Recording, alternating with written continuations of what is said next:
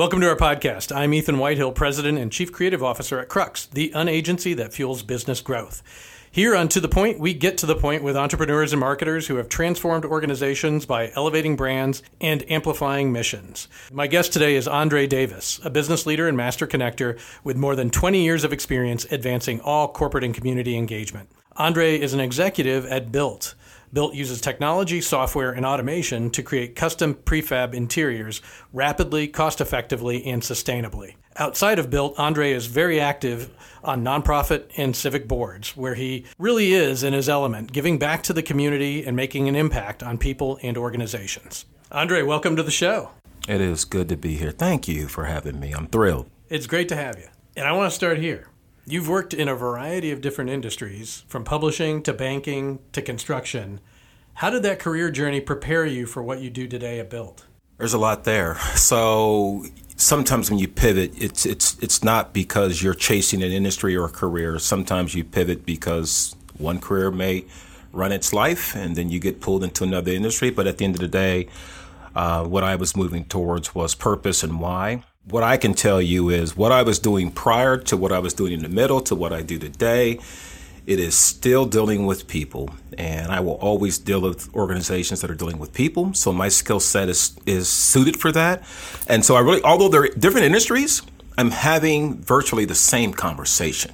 So it to me, it, it, it yeah, it's different, um, but I'm still interacting with people I've built significant relationships with. So it doesn't feel different to me. It just feels like I'm solving problems differently. So, what is that conversation typically? One of the things about the pivot is I do believe, and, and this, this I know will strike people a little different, is we get moved in our lifetime. We're careers, spouses, kids, different locations. You are being rerouted constantly. And so when I pivot, to me, the way I look at it, and I lean in on this, is this is just another reroute towards my purpose.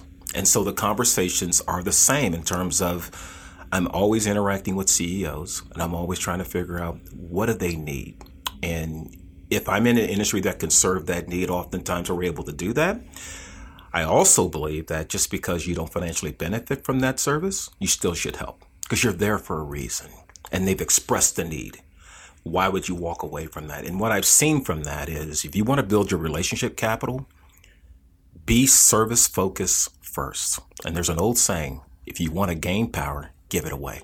Let's talk about then how you're applying those skills yeah. Built today. So, first, tell us what is Built. Essentially, what Built is is an interior construction company that's leveraging uh, innovation and technology and prefabricated solutions to build the interior of a space very differently. So, not a lot of skilled trade involved in what we do, a lot of automation through CNC machines. And what we have found from that is clients are looking for something different. And when I came into the business, one of the things I wanted to do was to figure out how do they drive revenue? How does Built drive revenue? Who are the people they need to interact with to drive revenue? And then what is our conversation like, right? And so we did all that, and I did a listening tour when I finally came to work, and and because I thought I could help them, I really thought I could help the business grow and gain sort of the visibility I felt like we needed in the marketplace. And you know, we, we have a perception problem, right? Um, there are people that think um, we are furniture, which we're not. There are people that think that built using partition walls to construct things. We're not that. And any business has to evolve. You can't sustain your life if you don't evolve. So, what I began to do was clean up some of the things that I think were misperceptions by listening and asking, right? What do you think we are? Would it shock you if we weren't that? And then we've evolved here. And then because of my access to people, they wanted, they were intrigued, they wanted to know more. And I just feel like things are changing so rapidly. We've got to get out of the business of dumping product and leading with product first. We're still dealing with people at the end of the day. And when I said in the beginning that my world, ha- my role hadn't changed, it hadn't because what I'm still doing is listening. And there's two parts of listening. There's listening and there's active listening. A lot of people listen to respond. I'm listening because I'm trying to figure out what is the challenge in the business. And if I can get that out, then we can begin to talk around What areas and what have you done to solve those problems? We may be a fit for that. We may not be a fit for that. And I do think it's okay to say you're not a fit. I do. Because if you're, if you're everything to everyone, you really have just commoditized the business, right? And so you've got to be disciplined and look for the long-term effect of what that, those decisions on the short term, how do they affect you long term? So that's what I brought the build was. Let's think long term. Is that really the best use of our internal, what I call our internal client, which is our employees? Is that the best fit for the product line, which is DIRTT construction, which has a whole different perception in this marketplace for a number of reasons? And, and then a funky name. And it's a, a Canadian name and it just makes no sense to me. So I, I don't like the name, but I think they're geniuses in what they created. All I tried to do was clean up that and begin to add clarity to what it is that we did, but then lean with a solving problem mentality. The product's fourth to fifth down the road because it doesn't matter. People think it matters in the beginning. It doesn't matter especially when you're talking to CEOs. They don't care. They really don't. We think they do because we have this really cool stuff. I'm telling you, I've been doing this 25 years. They do not care. Most times I'm interacting with people, I never bring up our company name or what we do. I authentically am curious about people and their businesses. And, you know, we just, we have, we're getting that back a little bit. We're starting to put more of the human experience back into business, which is just awful for me to even have to say that.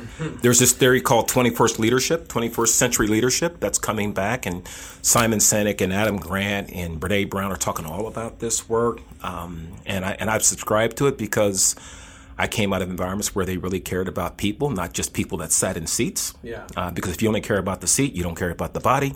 So how do we get back there? So summarize that. What is 21st century leadership? So what it is is you're you're thinking about how someone shows up in your environment.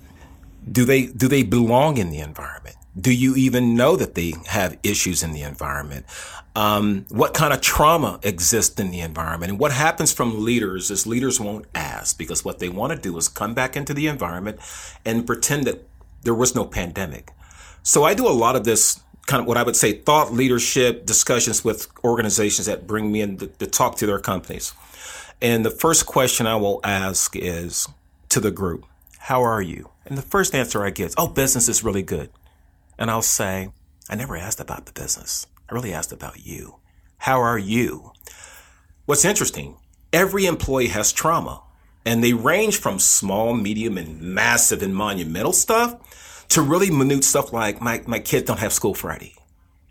Most leaders don't know because they don't even ask. They don't ask about the kids.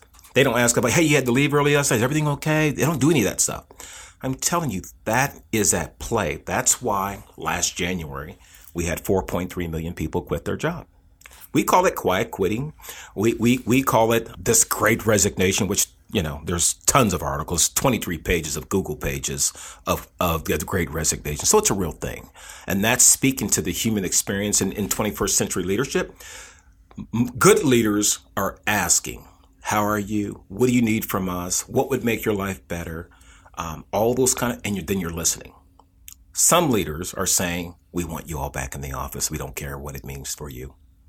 People are going to resist that. And so I'm just trying to help owners understand there's a penalty for that. And if you're okay with losing people, then you should you should deploy that strategy. If you care about the people that work for you, that people have worked for you for 5, 10, 15 years, you may want to rethink that approach and go into what I call a, um, um, a listening session, which simply means – ask your employees what they need. If you look at the data, there are some people that think that employees want five days at home. That is not the data. The data says one or two, and they want autonomy in how they work from home. If you trust them, you shouldn't have a problem. And if you don't trust them, then you have a bigger problem. So that's where the 21st century leadership comes yeah. back in. And then to tie built back into this, yeah. when they do return, you want to give them a place that they want to be in, you know, yeah. right? You want to give them the right environment so they can succeed. Yeah a lot of folks don't know, Built is part of an organization that built the Johnson County Courthouse, which is a brand new courthouse in Olathe. We are the company that built Mariner Corporate Headquarters in Leawood. We're the company that did the first prefab hospital in Leawood called Kansas City Orthopedic Institute. We're doing all the Spira Care centers for Blue Cross Blue Shield. We just built Marty Bicknell's Family Holding Company, 1248. We just finished up KU Healthcare's uh, expansion to, to Overland Park called Corbin Park Medical. We're around, you just don't know. And when you look at those spaces, those clients wanted something different.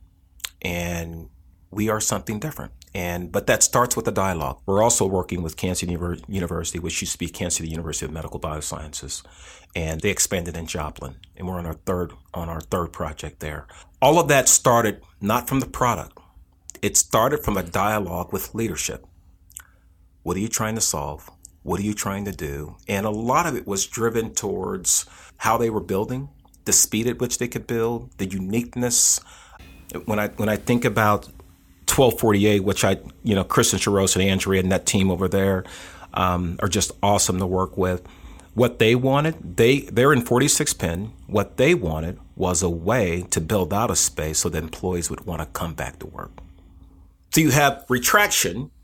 We're going to work remotely. Then you have a company like that that says we're going to build something new and we're going to listen to our employees. And because we think we're listening, we'll build something they will want to come to and they're doing that. And so it's just been fun for me not having any experience in construction, which, you know, it's funny because when I, even when I went into construction, it's, I lead with my no experience in construction because it's not my lane. We have a whole team of constructability people mm-hmm. that spend time in construction you don't need me in that, right? Now I'm in the conversation, I'm in the meetings, I'm super quiet in the meetings, if, if you can believe that, because I'm taking notes and I'm sometimes construction people don't connect the dots for clients that are like me. They go, I don't know why you would even do that, right? So I'm there to sort of close that gap, but I'm also there because I'm not good at handing off people to other people. If I brought you into our discussion, it feels off. If I leave and you're now with someone else, you're going to have to build another. So I stay in the meetings, even when I have what I would say, and it's maybe not true, no impact in the meeting.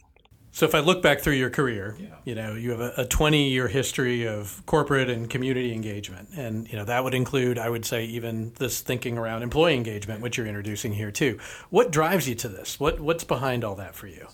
Here I am now doing what I do today, sitting in boardrooms, interacting with CEOs, solving problems, great business reputation, and if you saw how I started, which I really care more about how I the start than I do about what I do, because most people, when they see us, they feel like we're the finished product. Like if you were to talk to someone that's in their career, like, well, I can never do what you do. I felt the same way. But through my experience, remember the rerouting we talked about earlier? I got rerouted here, I got rerouted here, but I gained all that experience. And so all that experience that I gain allows me to do what it is that I do. And I think what drives me will always be legacy, my why, and my impact on people, whether that's in the nonprofits, which I spend a lot of time in the nonprofit sector, but also in the for-profit sector. You, one of the greatest things that's in terms of being with Built was when we did the University of Kansas Health System project. When you see leadership that walks around a space and they go, "This is exactly what we wanted," and all that started with the conversation. And Built Prior could never penetrate the walls of University of Kansas Health System. I have some good friends that say good things about me. So we had great conversations and we asked them a lot of different hard hitting questions about what was important. And to see that come to fruition in real life and then see their reaction. You, you, you know, there's no, no amount of money that can describe what that feels like. And then on the nonprofit side, um, the amount of money I've driven to nonprofits just because I, I, I'm passionate about the nonprofits I sit on boards of, right? And having an impact. But then also the representation matters, right? Because when I'm in conference room or boardrooms, no one looks like me.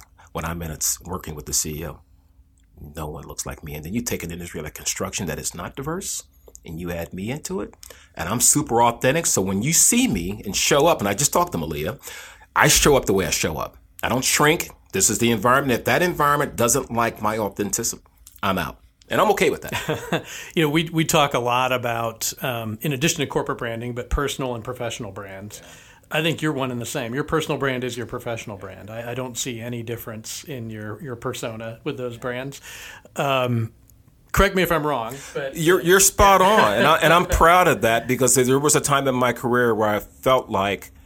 I couldn't fully unleash Andre, and and that is some that is sometimes a, a lot for people. Um, but when you when you operate in rooms authentically you, oh man, it's awesome. That's huge. And then the brand that you're working with built benefits from your brand. I mean, your your brand is is a part of that brand. So how if you can uh, there's a challenge. Can you put can you put your brand in one sentence? Wow. That's the one sentence. No, I'm kidding. That's that's not it. That's like I've never been asked that. Um, I would say this: approachable and always authentic. Never arrive. Humility, humbled, um, always eager to help somebody. Um, in fact, I, I, I get more kicks out of bringing people together and stepping out of the equation than I do winning work. I just do. There's something magnificent about that. I have it happen for me a lot, a lot, and it is part of why I have my my brand. Mm-hmm. It's because anytime that anyone that I trust says I need to meet, it doesn't have to be a business reason. If if Scott Havens or Linda Encott or Joe Goldberg or any of the people, any of the people that I'm around on a consistent basis, if they say, Andre, I need you to meet somebody, I say, when and what time? You uh, you epitomize Malcolm Gladwell's profile of a connector to me. you right. know, and and you know, there's there's those three profiles: the salesman, the connector, and the maven. And to, to make things work, you need all three. And and you do a great job in that area. You've also been speaking about giving. You've been very giving of your time with podcasts. Shay Perry tells me she did her homework and she said you've been on a lot, a lot lately. Um, so so why do you participate? What's the power of podcast? It makes no sense for us to retire, move away from the city, or God forbid we pass away with all this knowledge. If if you can share sort of the journey, because I think again what people see is the suits, you know, you on a stage, you doing a podcast, and they think you just woke up and hopped on the stage and was on a podcast. they don't understand the the beat up moments in a meeting, uh, the errors you made with a client, the errors you made in your company because you didn't know enough when you were trying to figure out your craft, and we were we just leaned into working through the failure. And failure is not really failure; it's a, it's a really a re- recalibration of where you're supposed to be, right?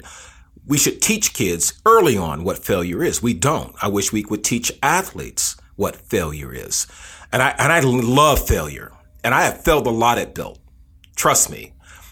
The problem that people have is they won't lean into the failure and they want all the goodies without the failure. Well, and that seems very consistent with the problem solver in you. I mean, there's some big problems to solve.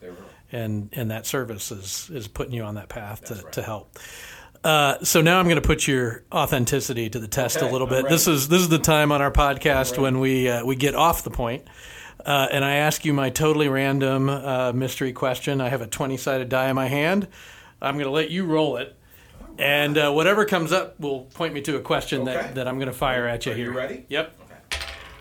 It's a nine. Okay. If you could save one material thing from a fire, what would you save? Phone. That's the first thing that comes to mind because there's so many things on that phone. I think it would be my phone.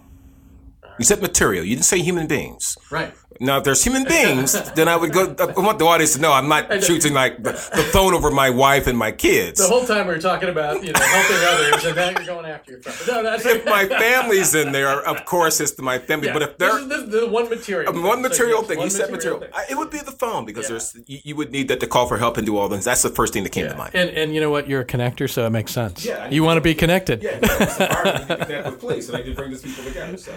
Andre, this has been fantastic. Thank, you for your time. We would love to have you back. And if, if folks want to learn more about Built, where do they go? BuiltInterior.com. Uh, I'm all over social, so I'm easy to find. So you can you can find me there, and, and I, I, I, look forward to interacting with people that, that I haven't met yet because that's part of what I do. Thank you very much. Thank you.